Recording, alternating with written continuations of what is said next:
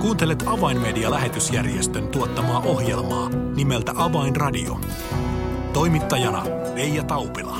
Tiesitkö, että Etiopiassa kristityt joutuvat muslimiperheidensä kaltoin kohtelemiksi, mikäli he ovat kääntyneet kristin uskoon ja että joillain alueilla islamistiryhmät ovat tehneet kirkkoiskuja? Myös Tigrein alueelliseen konfliktiin liittyvä poliittinen väkivalta on vahingoittanut kristittyjä yhteisöjä, joiden jäseniä on tapettu ja kirkkoja tuhottu. Kristittyjen vainoa ilmenee myös silloin, kun Etiopian ortodoksikirkkoon kuuluvat kristityt liittyvät maassa toimiviin protestanttiseurakuntiin. Tämän lisäksi maata rasittavat kuivuus ja kulkutaudit, minkä myötä Etiopiassa vallitseva yleinen epävarmuus tekee kristityistä helppoja vainon kohteita.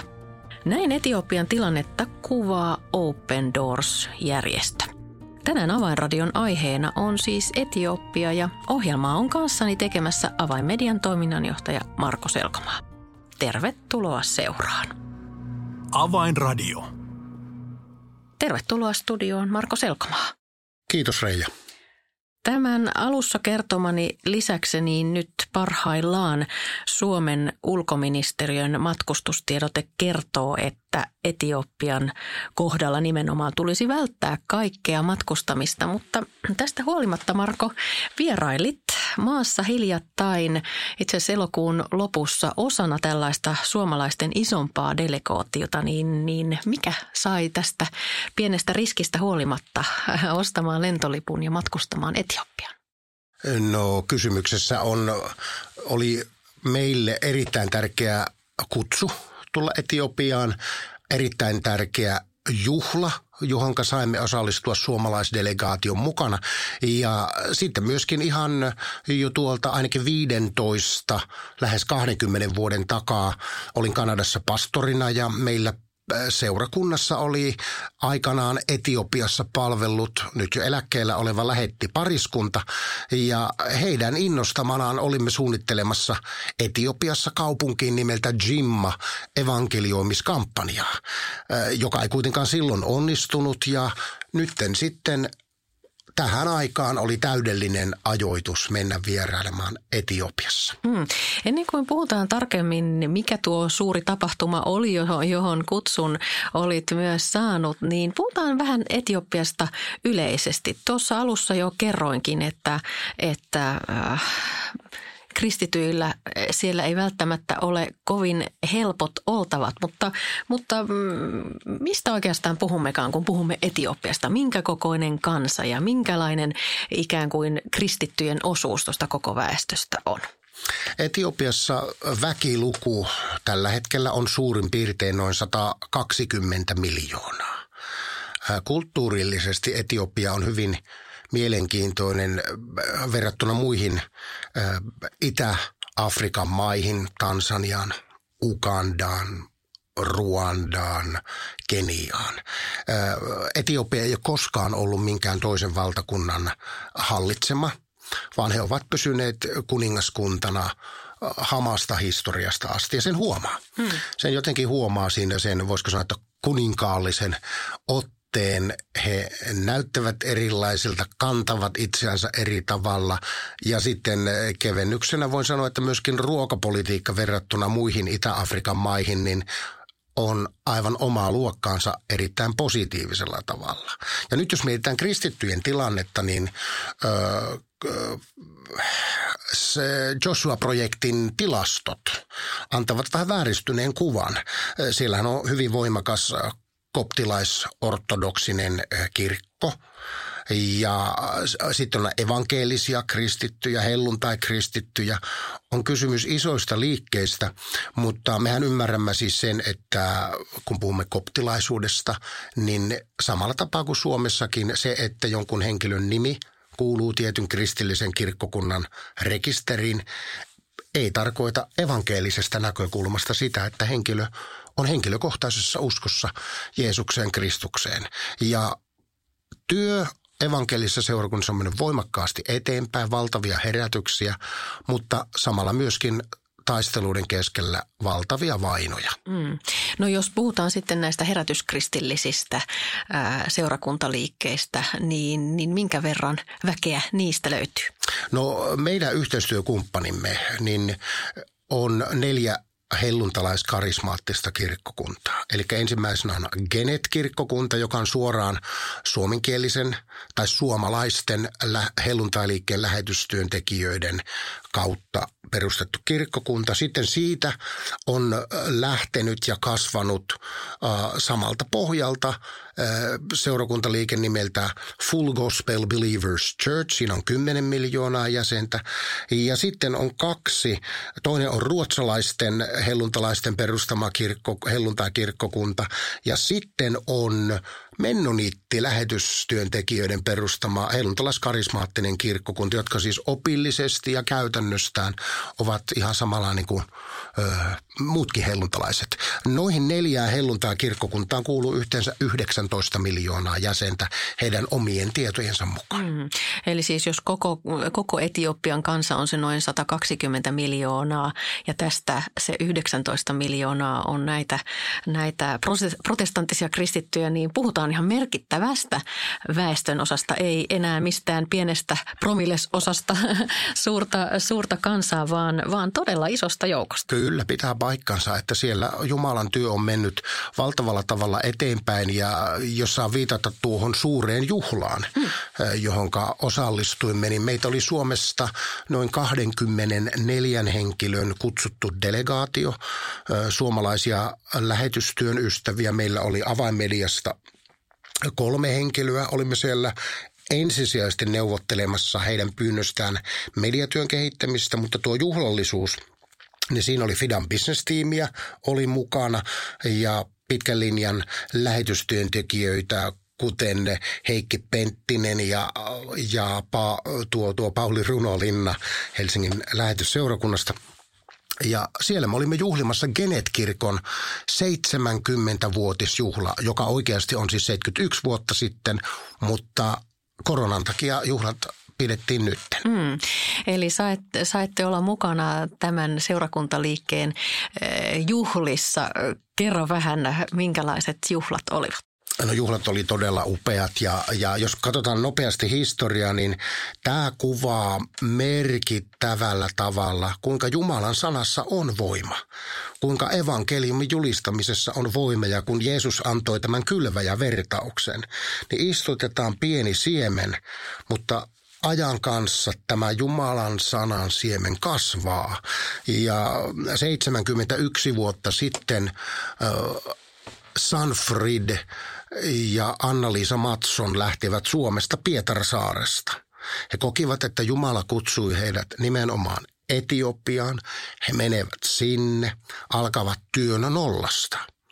Ja tulee päivä, jolloin ensimmäinen etiopialainen antaa elämänsä Jeesukselle Kristukselle.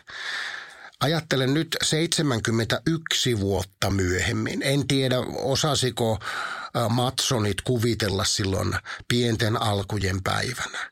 Mutta nyt tänä päivänä Genetissä, joka on suoraan heidän perustamansa kaksi ja puoli miljoonaa jäsentä. Full Gospelissa on 10 miljoonaa jäsentä. Nämä, toinen on suoraan ja toinen on välillisesti lähes suoraan suomalaisten perustama liike, niin onhan tuo aivan käsittämätön, 12,5 miljoonaa.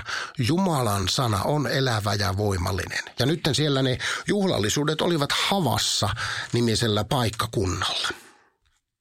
Ja mitä siellä sitten tapahtui? Ainakin välitit tänne työ, työkavereille kuvia eh, isolta, näytti ainakin stadionilta tai sellaiselta suurelta juhlapaikalta, jossa oli moni satapäinen vai oliko jopa moni tuhatpäinen kuoro? No Havassan jalkapallostadion niin se oli varattu noita juhlallisuuksia varten. Ja jos kuvittelette tällaisen Helsingin olympiastadionin vastaavanlaisen paikan, niin siinä sadan metrin juoksuradan katsomossa, niin sinne oli varustettu meitä suomalaisia varten oikein erityinen istumapaikka-alue, jossa me istuimme. Ja sitten meitä vastapäätä siellä toisella puolella katsomossa, niin siellä oli sitten upea koko se sadan metrin rivistö, niin oli kuoroa alhaalta ylös asti. Kuorossa oli vähintään kolme tuhatta laulajaa vieressäni istunut äh, Fidan äh, alueen äh, senior advisor Ari Joensuu Kuiska kuiskasi minulle ja sanoi, että Marko, että minä olin tuossa laskenut, että kuorossa voi olla noin 5000 laulajaa, mutta sanotaan virallisesti 3000. Mm. Ja se, mikä oli upeeta, niin heillä on semmoinen tyyli näissä Genet-seurakunnista. Kuorolla on aina kuoroasusteet. Ja, ja jokaisen paikkakunnan kuoro tuli sinne, marssivat sieltä urheilukentän rataa pitkin. Jollakin oli keltaiset kaavut, jollakin oli keltaista, vihreää, oranssia, kultaista, jollakin oli siniset kaavut, jollakin valko valkoiset kaavut, jollakin punaiset kaavut, mutta jokaisella kuorolla oli oman tyyppisensä värit. Jossakin ryhmässä saattoi olla kymmenen henkilöä, jossakin 30, jossakin sata, jossakin enemmän. Ja tämä oli siis upea semmoinen niin kuin palapeli, väriloisto siellä toisella puolella, kun nämä kuorolaiset oli. Ja, ja stadionilla oli 30-35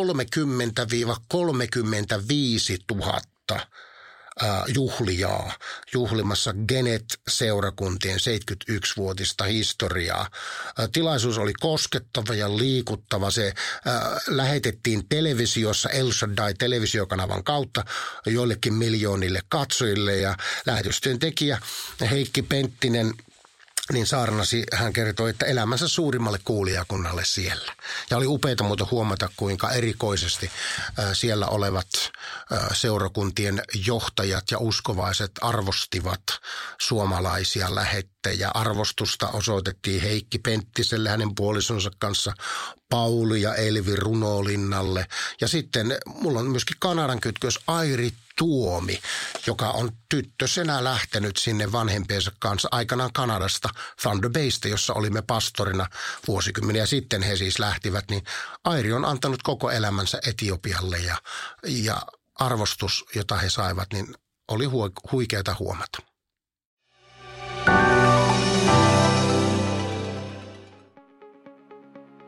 Tiesitkö, että evankeliumi menee juuri nyt eteenpäin median välityksellä ympäri maailmaa? Ehkä juuri nyt joku vastaanottaa Jeesuksen sydämensä. Aivan mahtavaa.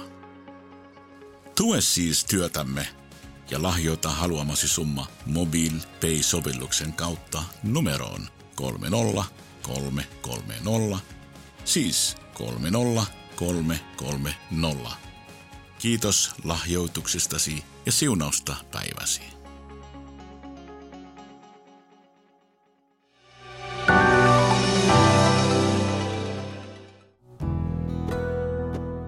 Avainradio.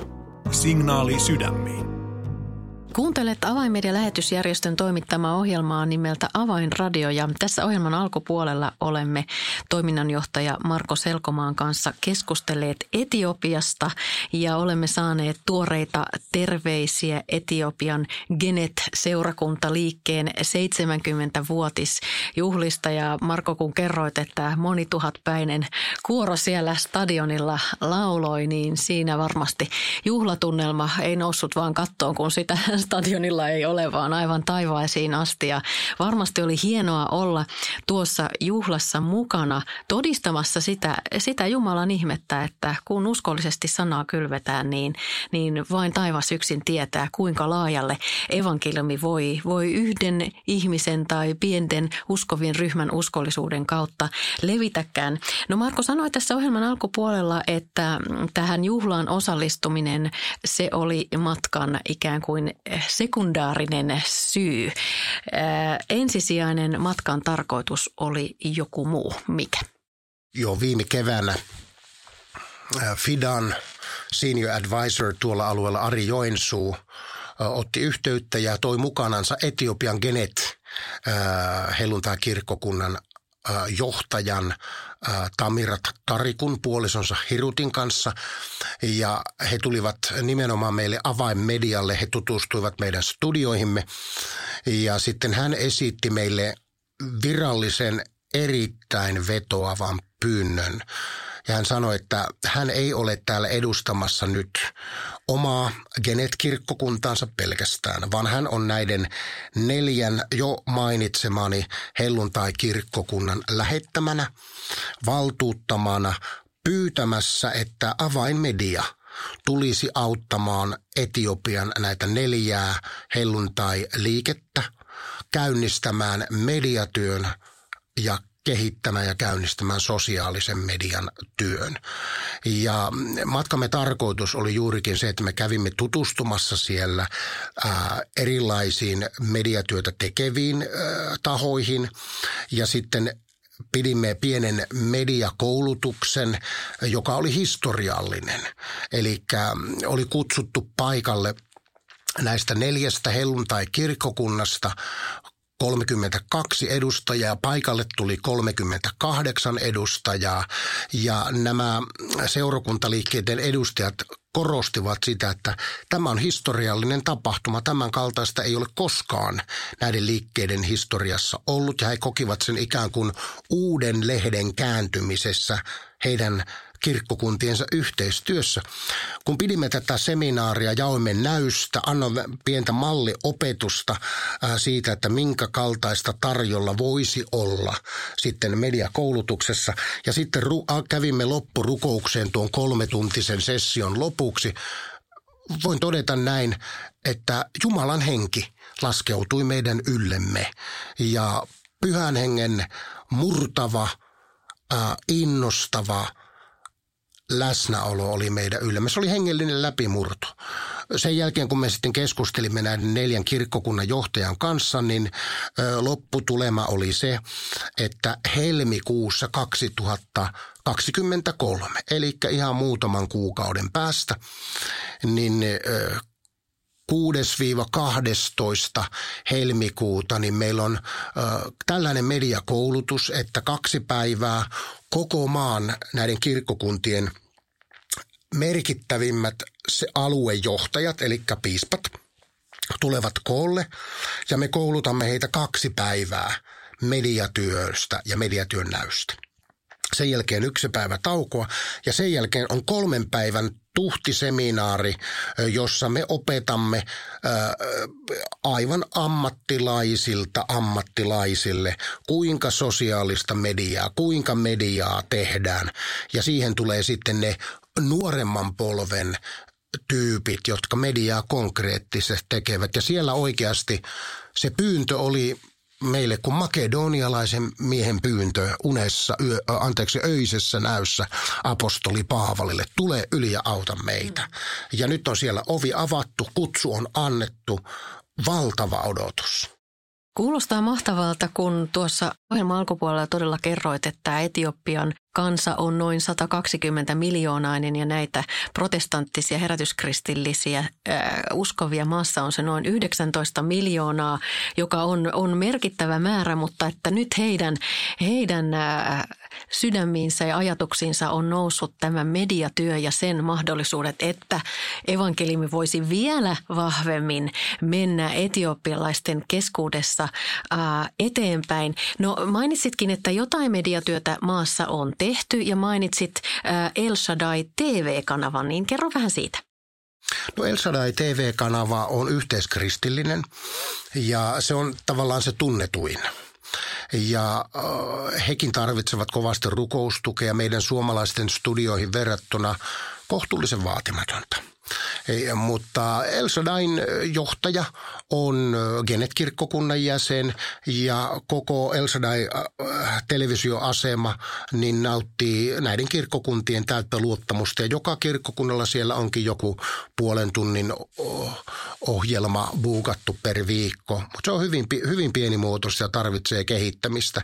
Ja nyt tosiaan nämä helluntaa kirkkokunnat sitten haluavat la- aloittaa jotakin semmoista, joka koskettaisi koko maata. Erikoinen piiri oli tässä siis se, että meidän tukemamme Somali, Christian Somali TVn evankelistat Gaabot – jotka tekevät somalityötä ja jonka aikanaan avainmedia järjesti heille nettisivut ja aloitti heidän kanssaan työn, niin nyt lähetyssaarnaja Samuel Tedder – niin oli yhteydessä siellä matkalla ja kertoi, että kerro avainmedialle ja avainmedian kannattajille terveisiä, että lähes kaikki uskovat somalit, joita hän on Etiopiassa tavannut tai sitten Somalian puolella tavannut, lähes kaikki hänen tapaamansa uskovat somalit ovat tulleet uskoon Gaabojen lähetysten vaikutuksessa. Tämä on merkittävä asia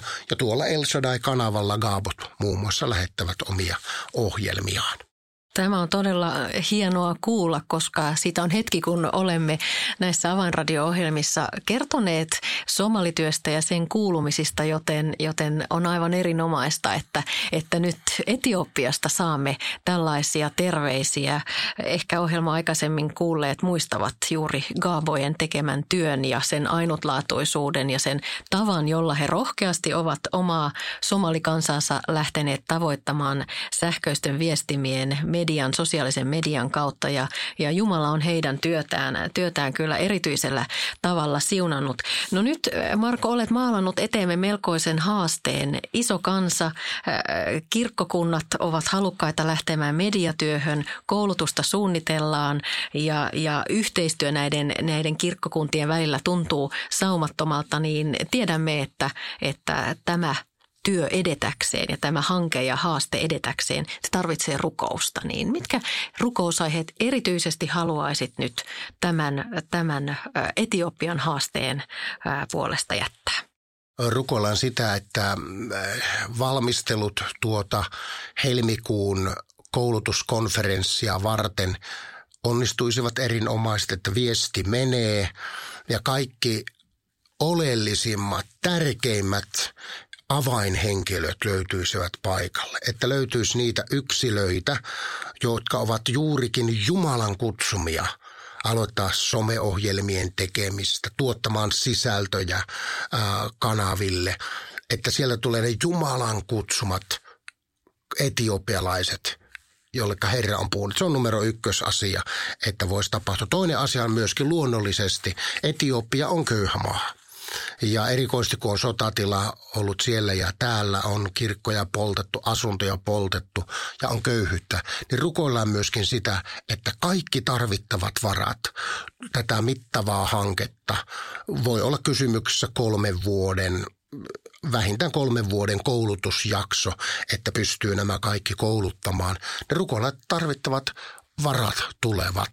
Ja haluaisin muistuttaa, että muistetaan, että Herran sana ei tyhjänä pala. Ja kun 19 miljoonaiset liikkeet innostuu, niin voi, mitä tahansa voi tapahtua sähköisen median välityksellä, niin kuin me avainmedian historiassa olemme todenneet. Juuri näin, Marko. Äh, vielä tähän ohjelman loppuun kysyisin ikään kuin tuliaisina tästä Etiopian Genet-kirkkokunnan syntymäpäiväjuhlista olisiko sieltä kenties jotain ikään kuin opittavaa, ikään kuin takaisin tuotavaa tänne meidän Suomen seurakuntien keskelle ja ehkä jopa avaimedian työhön ja toimintaan? On tärkeää muistaa, että evankeliumi on voimallinen, mutta perin yksinkertainen ja selkeä asia. Evankeliumin yksinkertaisuus ja evankeliumin ilo, jota voi vainojenkin ja taisteluiden keskellä tuoda julki. Evankeliumi on ilosanoma. Hyvä. Tähän ajatukseen me lopetamme tämänkertaisen avainradio-ohjelman. Marko Selkomaa, kiitos oikein paljon näistä tuoreista Etiopian terveisistä ja haasteista. Kiitos. Avainradio. Tilaa ilmainen avainmedialehti soittamalla numeroon 020 74 14 530 tai lähetä yhteystietosi osoitteeseen info at avainmedia.org. Tässä oli ohjelmamme tällä kertaa. Minun nimeni on Reija Taupila. Kuulemisiin jälleen ensi viikkoon.